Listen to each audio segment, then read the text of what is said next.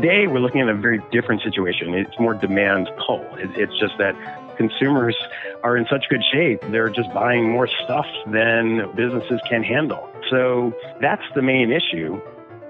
This month on Ebb and Flow, we are looking ahead, specifically to the year ahead for equity markets. For this outlook, we turn to the head of equities in the Americas for UBS Global Wealth Management, one David Lefkowitz. David's 25 year career as an equity strategist has taken him from the Wharton School of Business to Credit Suisse to Goldman Sachs to, I'm thankful to say, the UBS Chief Investment Office.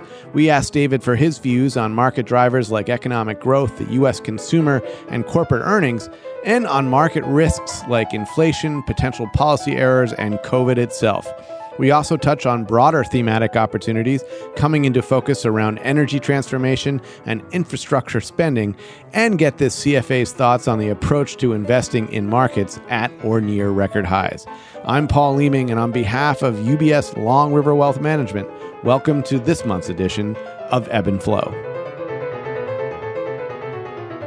David Lefkowitz, what a pleasure to be with you here today. I really appreciate you joining the podcast. Oh, yeah, it's so great to be with you, Paul. Thanks so much for having me. Well, and full disclosure to our audience who may not know this, David and I worked together in the chief investment office for 15 years and also lived in the same area, Park Slope, Brooklyn, which we both loved. So we, we have a, a long relationship. And David, it's, it's good that we're having this conversation. Good to be with you again. So, Let's dive right into this topic of equities in, in 2022. But I think, David, before we look ahead, I'd like to ask you to look backward at the year that was 2021.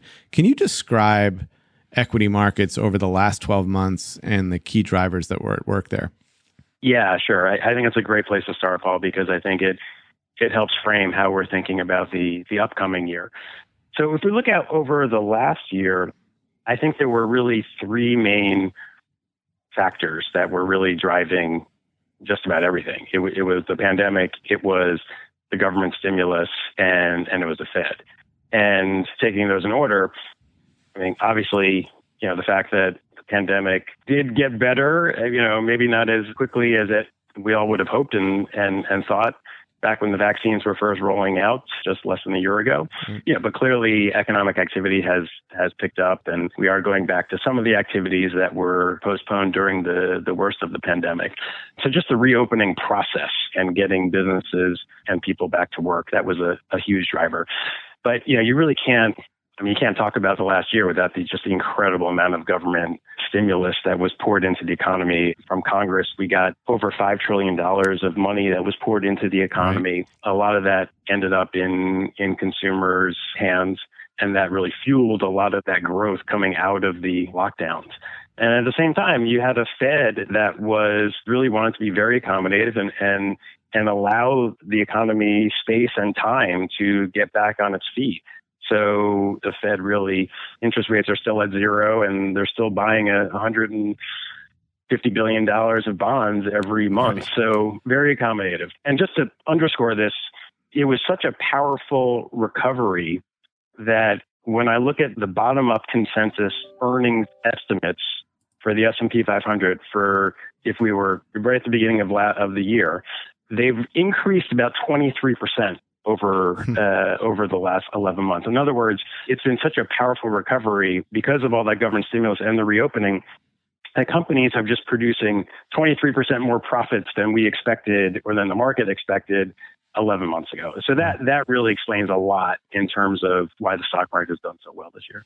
So, David, let's look ahead now. And, you know, I think we're going to be talking about some of the same things that you just mentioned. You know, if the three drivers of 2021 were the pandemic, stimulus, and the Fed are the three factors.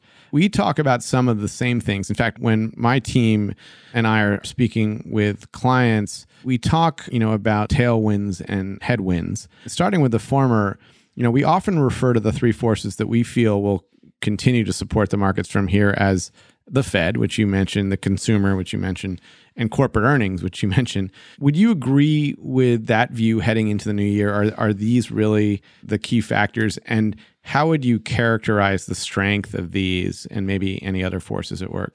Yeah, I think our teams are thinking about it in pretty similar ways, Paul. I, I mean, yeah, look, I mean, consumer finances are in incredibly good shape. We have record net wealth for households.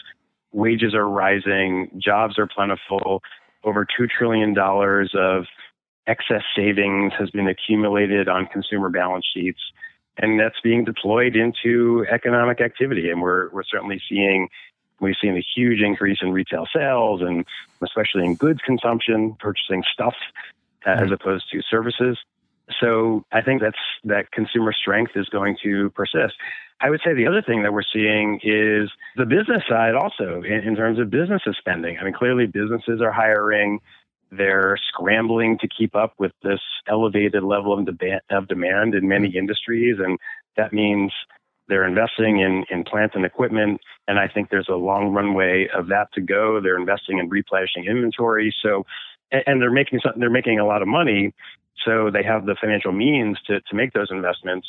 And then we have the Fed. And I think that's really, you know, that's probably the thing that's going to be changing a little bit. I, I mean, to be fair, I think all these will be changing a little bit. I mean, consumer spending is going to moderate as, just as, as it always does naturally coming out of a sharp recovery. And the Fed is already starting to pivot in terms of beginning to wind down its stimulus. But I think the important point here is that we're nowhere near tight monetary policy. And that, that's when you have to get a lot more concerned and, and careful. But clearly, we're coming out of this very early phase of the business cycle and we're transitioning into, call it a mid cycle phase if you, if you want to. So you're, you're jumping ahead of me, which is a good thing here because it's actually it's a good segue into my next half of this question, which is really to talk about you know, if we've talked about the tailwinds and there, we now I want to talk about the headwinds. When you look at that sort of risk side of the equation, you know, again, the things that we're talking to clients about are, are COVID itself, which, you know, the link between infections and, and death has weakened, but it's still out there, right? And there could be a variant. So that's, you know, one risk that we have an eye on. Uh, inflation is, is the other one. And then the related issue of a potential policy mistake from the Fed, maybe, you know, acting too quickly or overreacting to inflation. So Talk a little bit more, if you would, about the sort of risk side of things and where you, you see these things playing out from here. Yeah, I think once again, you you guys are doing a good job. I think nailing some of the, some of the issues. But yeah, look, I mean, ultimately, the last two years have been about the pandemic, right? So this is a nasty virus, and I think we're you know, like I'm no epidemiologist or virologist, but you know we we've come a long way in terms of the the tools we have in in order to protect ourselves against against the virus, but that remains a, a, source of uncertainty. I would say inflation. Yeah, I, think the biggest concern around inflation is if it really prompts the Fed to step on the brakes more aggressively or, or, take away the punch bowl faster than what the markets are thinking, or, or in a way that starts to to really slow down the economy. Don't think that that's terribly likely, but it's it's definitely something we're watching. I would also say the other thing that I, I'm thinking about is what's on the other side of this boom, hmm. right? I mean, this has been probably the most one of the most volatile GDP periods we've experienced in decades, you know, even more volatile than post financial crisis. And I just think it's hard. It's harder for businesses to plan in that kind of environment. You know, mm-hmm. what, what will demand be next year? What will be the year after? And you know, it wouldn't shock me if if we have this conversation a year from now, Paul, and we're perhaps businesses are able to replenish their inventories and supply does catch up with demand. Will we have a little bit of a slowdown as a result? You get a little bit of moderation in demand, businesses sort of catch up, and maybe they they they overshoot a little bit. That hmm. that's pretty normal in a business cycle. You, you, you accumulate a little bit too much inventory, and then that doesn't mean a recession, but it, it means a very different environment than than what we're we're currently experiencing. So I, I think if I, as I look out over the next 12 months, that's something I'm watching very carefully. But I think you know everything else, pandemic, inflation, Fed, all, all those are are very important. So, David, I, am going to push you a little bit more on the inflation question because you know of all the risks that we've discussed, it is the one that I'd say our clients ask us the most about. And it's frankly the one you hear a lot about in the media. And I'll, I'll say it's typically sort of images, as, as I've said before, of you sort of the ships lined up off the off the California coast and, you know, the the, the, the higher gas prices, et cetera, et cetera. But inflation, for whatever reason, is is very much on people's minds. And I know it's not your base case, but what if inflation proves more tenacious or even more permanent than some think it will? And what does that look like from the perspective of an equity investor? And, and how might one protect against that scenario? Yeah, I mean, look, it's an important question. So, and I, and I think it's important to address it. So, you know, I, you didn't ask this question, but I think it's really important to recognize that this situation is very different from the 1970s. Mm-hmm. The 1970s, we experienced two oil price shocks, one in 73, one in 79, that had huge ripple effects throughout the economy and really constrained consumers. Consumers had a really hard time and businesses uh, dealing with those two issues. And it caused all this cost push inflation. That's what the economists call it. I mean, today we're looking at a very different situation. It, it's it's more demand pull. It, it's just that consumers are in such good shape; they're just buying more stuff than businesses can handle. So, I mean, that's the main issue. And you know, it's not surprising that we're seeing the ships lined up.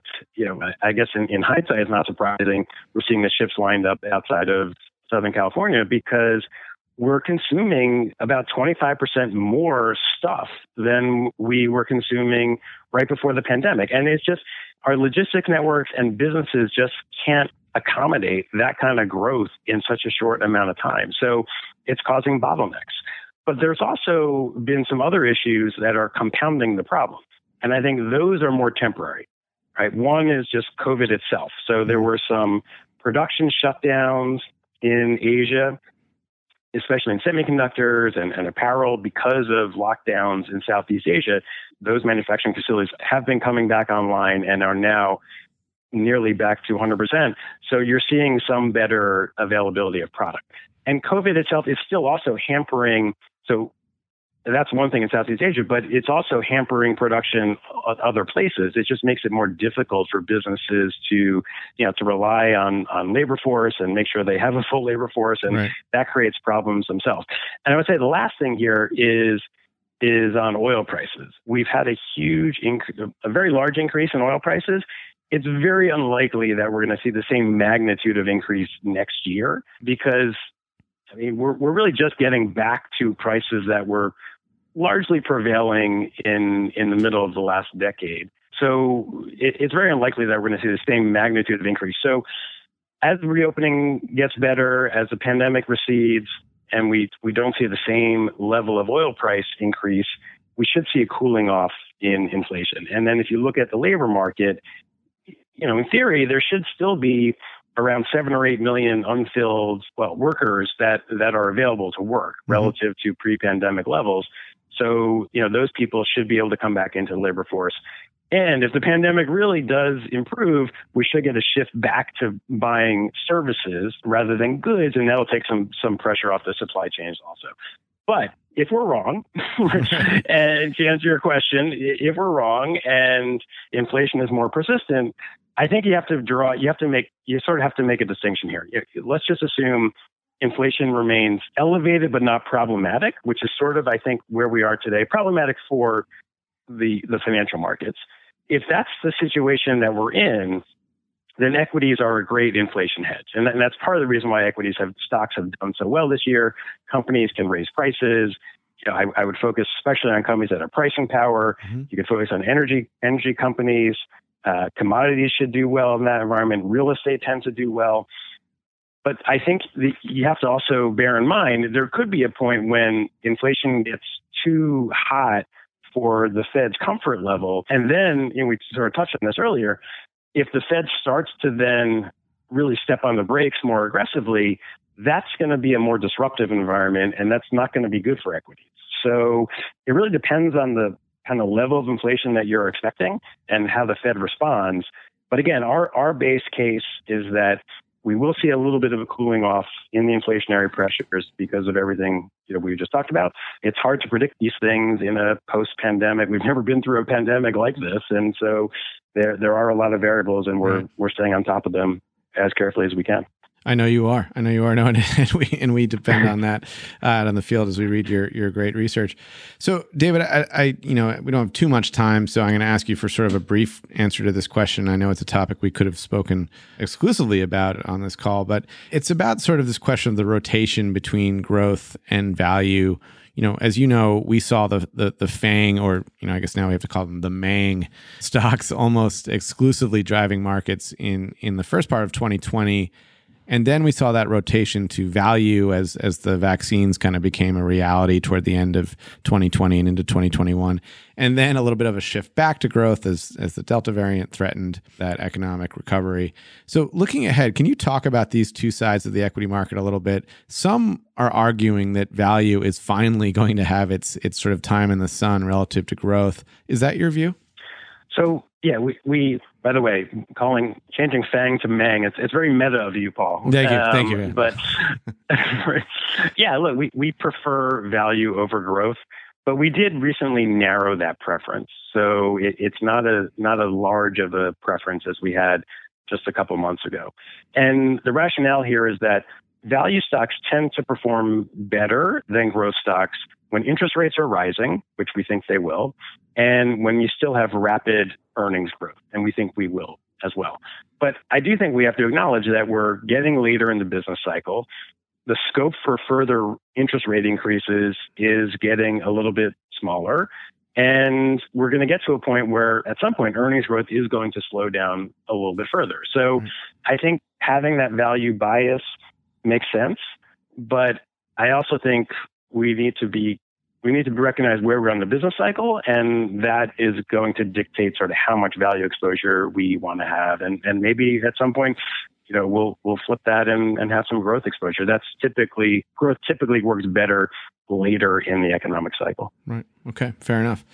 So, David, I'd like to extend the time horizon of our chat for just a moment here. In terms of a, a longer term opportunity, you and the, the Chief Investment Office team for which you work have sort of heralded the push toward energy transition and you know what they call a net zero carbon world as as one of the great investment opportunities of the coming decade.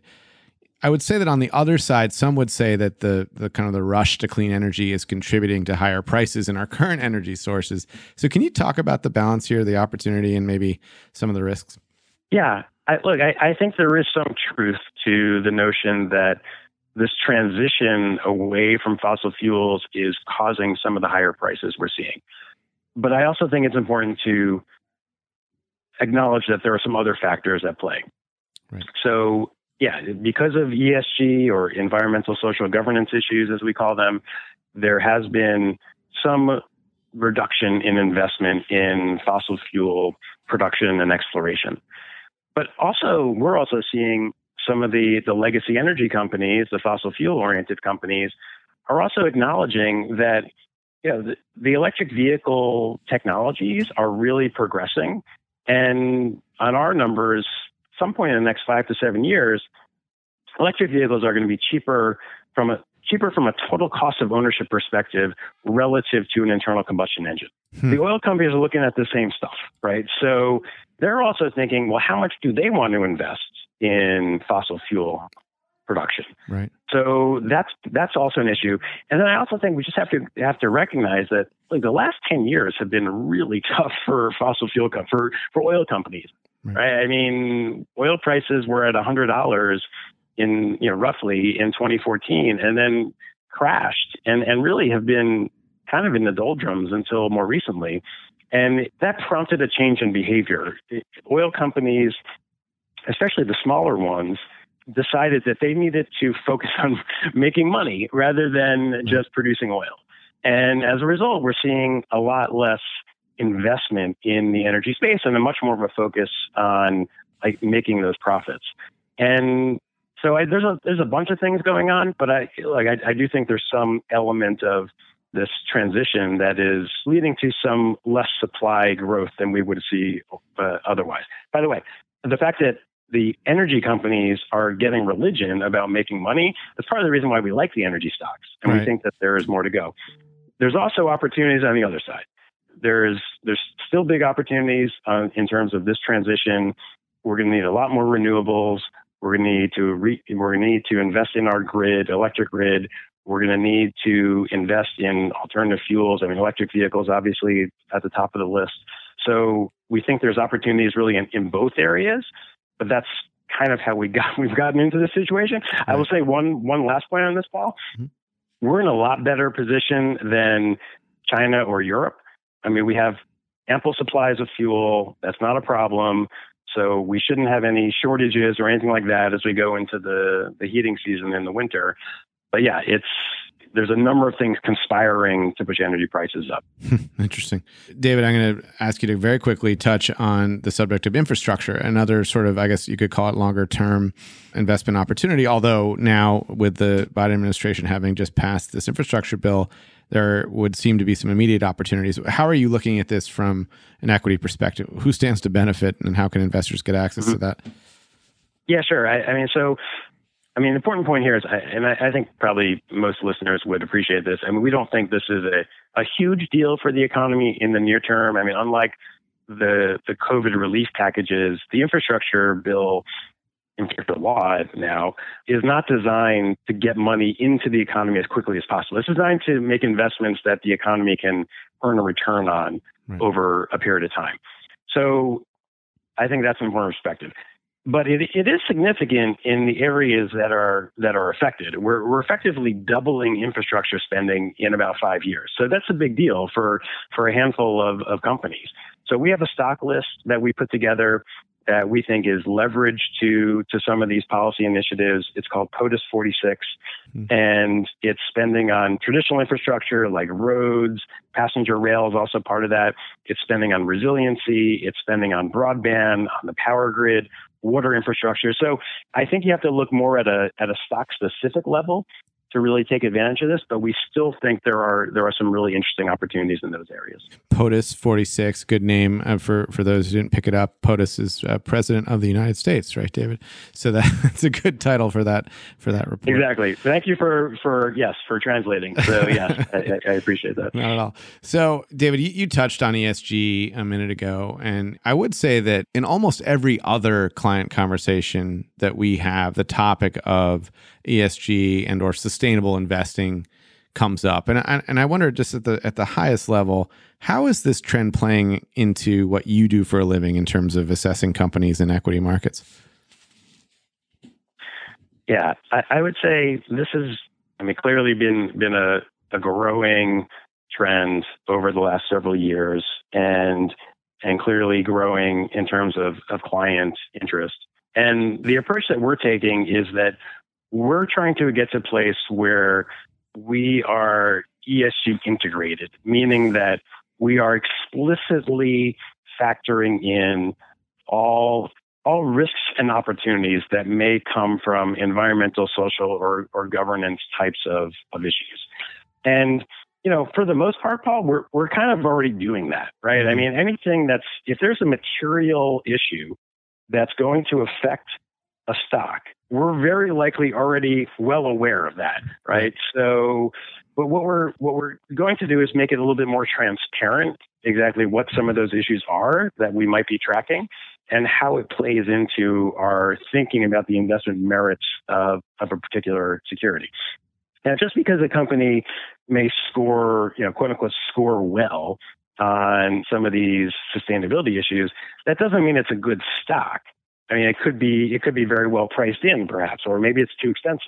And likewise, just because a company scores poorly, also doesn't mean that it's not a good investment. It, it could be that the market's already penalizing them, and we think there's scope for an improvement. Right. And there's going to be some changes. So it's not as simple as just, I, I think, buying the companies that are doing the right thing today. It's looking a level down, understanding what's what's changing, what's what's not changing in terms of how companies are responding, and trying to find the opportunities that are that are not appropriately priced. In some ways, it's you know it's interesting looking at those companies that are improving is almost more interesting than the ones that are leading because that actually foments change, right? if you're if there are dollars following companies that are trying to do a better job, that could actually you know improve things overall. But I digress. Yes. So, uh, so 100% agree. 100% agree.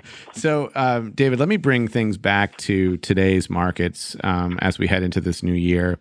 And I'll say that one of the most common questions we get from the clients we're speaking to is about putting cash to work at or near record highs. And you know, people say, "Well, I've already missed the rally. I don't want to put any dollars to work in this." How would you address that concern? Yeah, I mean, first of all, Paul, it's a natural human emotion. I mean, I feel it myself. But we've run the numbers, and if you look since 1960, if you were to buy just just if you were to buy the market, we're looking at monthly returns. So just looking at month end prices. Right. If you were to buy the market at an all time high or waited for the market to be lower than an all time high, you see no difference in returns over the next one, two, or three years. Interesting. And, you know, the logic here is just that, I mean, recessions are, are not that common. So a third of the time, stocks are at all time highs. Right. And, and that's because the economy is usually growing. And that means corporate profits are growing and corporate profits are making all time highs. And, and that's when stocks are making all time highs. So I, I think it's important to recognize that. The other thing is that there's, you know, especially if this is longer term capital that that clients aren't going to be needing anytime soon. Right. I mean, the, the mantra there's a there's a, a good mantra I think is good good advice to to reflect on is that it's better to have time in the market than timing the market. Right. Right. So what you really want to do as an investor is you want to compound your capital over a long period of time. And that's really the the beauty of investing in stocks is that it's the power of that compounding over long periods of time. And so if you take that perspective, you know, over the next 20, 30 years, stocks are probably going to do something similar to what they've done over the prior 20 or 30 years. You know, maybe maybe not quite as good, but still much better than than bonds and still is going to be a, a key element of helping people achieve their financial goals. So I think that's the important perspective. You know, the other way is is also I mean, what we talk a lot about. I don't know to what extent you guys use this and when you speak to clients, but thinking about a client's portfolio in, in different buckets, right. liquidity, longevity, and legacy, and having different time horizons for those buckets. And then that can sometimes help clients take more risk in parts of their portfolio that have a longer investment time horizon. But the data is pretty clear. It's much better to be in the market rather than trying to time the market. Absolutely. And and by the way, David, those those three L's will uh, be very familiar to our clients. We we discuss them all the time. I think it's a it's a great concept and a great reminder. So, last question for you, David Lefkowitz, and and essentially what I'm going to do here is ask you for a simple talking point to prepare our listeners for that inevitable holiday dinner question, which goes something like this What do you think about these markets next year? What's the 10 second answer we can give before uh, before changing the subject? so in CIO, we published our year ahead publication, and I'm not giving you a 10 second answer, but I'll, I'll sum it up in, in 10 seconds. Mm-hmm. And we called it the year of discovery, meaning I think we're going to discover what the new normal is for consumer spending. We're going to discover what the new normal is for monetary policy. We're going to discover what the new normal is for inflation. So we have a bunch of questions that I think we're going to get an answer to. But look, ultimately, if I had to distill it down to that soundbite, corporate profits will probably be up 10% next year that that's still a, a very healthy environment for for equities. Hmm. Well, a good succinct answer, and, and for the longer version, I would point our listeners to that that publication that David just referenced, the uh, the year ahead, a year of discovery. It's a great piece. Also, great comments today, David. Thank you so much for your time and for all the work that you and the team at CIO do on on behalf of UBS clients looking into these markets. So, on, on behalf of my partners, Tom Lips, Andrew Worthington, Ashley Martella, Paula Rose, and our whole team of 12. Uh, we really do appreciate your time today. So uh, happy Thanksgiving and holidays to you. Yeah, Paul. Great chatting with you again, and it was my pleasure. Thanks for having me.